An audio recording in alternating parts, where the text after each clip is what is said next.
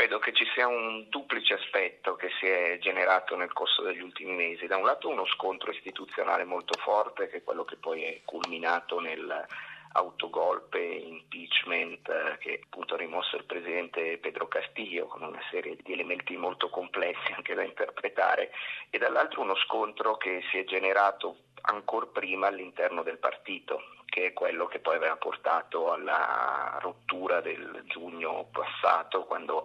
Castillo ha lasciato Perù Libre e ha generato fondamentalmente una, una spaccatura all'interno di questo singolare partito di sinistra che, che poi è stata fondamentalmente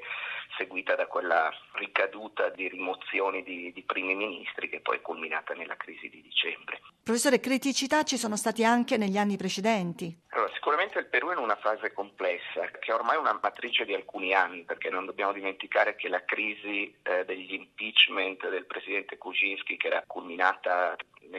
nel 17, coincidendo poi con l'ascesa di Pedro Castillo, aveva messo il paese in una fase di, di difficoltà dopo una, una, stagione di crescita che eh, ha continuato a accelerare nella stagione del Covid, che, perché il Perù ha pagato molto, molto seriamente anche rispetto ad altri vicini latinoamericani e con uh, anche la, i segnali di crisi economica che sono emersi. L'accelerazione della crisi negli, negli ultimi mesi del 2022, che, che fatto ha, portato appunto a questo scontro istituzionale eh, molto complesso, si è eh, intrecciata anche con un aumento delle tensioni di piazza, gli scontri soprattutto nel centro-sud, eh, nella Cajamarca, nelle aree in cui naturalmente è più forte Castiglio, si sono create delle spaccature. Ora l'urgenza di Dina Boluarte e del nuovo Presidente del Consiglio dei Ministri, Pedro Angulo Aragna, credo che sia quella proprio di arrivare a una soluzione rapida che porti o alla costruzione di un vero governo di unità nazionale che permetta di traghettare spegnendo, stemperando le tensioni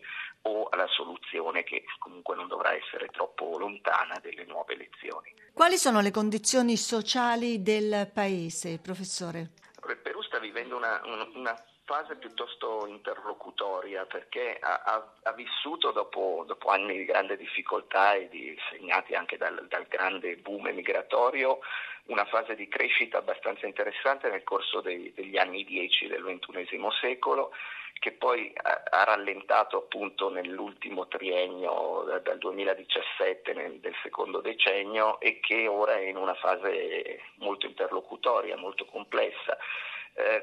Si riverbera anche nelle difficoltà in qualche modo che sono emerse nella gestione del governo Castiglio che si presentava come un presidente sociale e populista sotto certi punti di vista ma che non ha avviato delle riforme sociali che erano poi in cima all'agenda di buona parte dei suoi sostenitori. Il Perù ha un forte divario sociale, le rimesse non possono essere dei migranti, non possono essere più la voce di sostegno de- del sistema economico, quindi è necessario ritrovare una forma di equilibrio di capitalismo temperato che, che era stata in qualche modo ventilata più volte fin dalla caduta di Fujimori e che poi nella realtà non si è mai concretizzata. Professore, contestualizziamo il Paese in questa fase storica nella regione? Sicuramente siamo in una fase complessa. La crisi istituzionale del, del, Perù ha fatto ripensare a crisi istituzionali recenti, quella prolungata ormai lunghissima del Venezuela di Maduro, ma anche quella della Bolivia. Però la Bolivia eh, ha dimostrato anche una capacità di uscita da una crisi, da una fase di instabilità. Il Perù ha naturalmente un contesto anche demografico più composito rispetto alla, alla vicina Bolivia e eh, quindi potrebbe, avrebbe tutte le risorse per provare a rimettersi in uno scenario che però non dobbiamo dimenticare sta vivendo una nuova onda di eh, governi di sinistra da un lato, ma anche una difficoltà di riposizionamento dei grandi attori internazionali. Il ruolo degli Stati Uniti, non dobbiamo dimenticare che il Perù fa parte del patto andino, che è una storica relazione privilegiata con eh, con il governo di Washington e che in questa fase sta un po' ridefinendo le proprie politiche sudamericane e lo stesso il ruolo della Cina che non dobbiamo dimenticare ha un peso enorme soprattutto sui paesi della, della costa del Pacifico dell'America del Sud.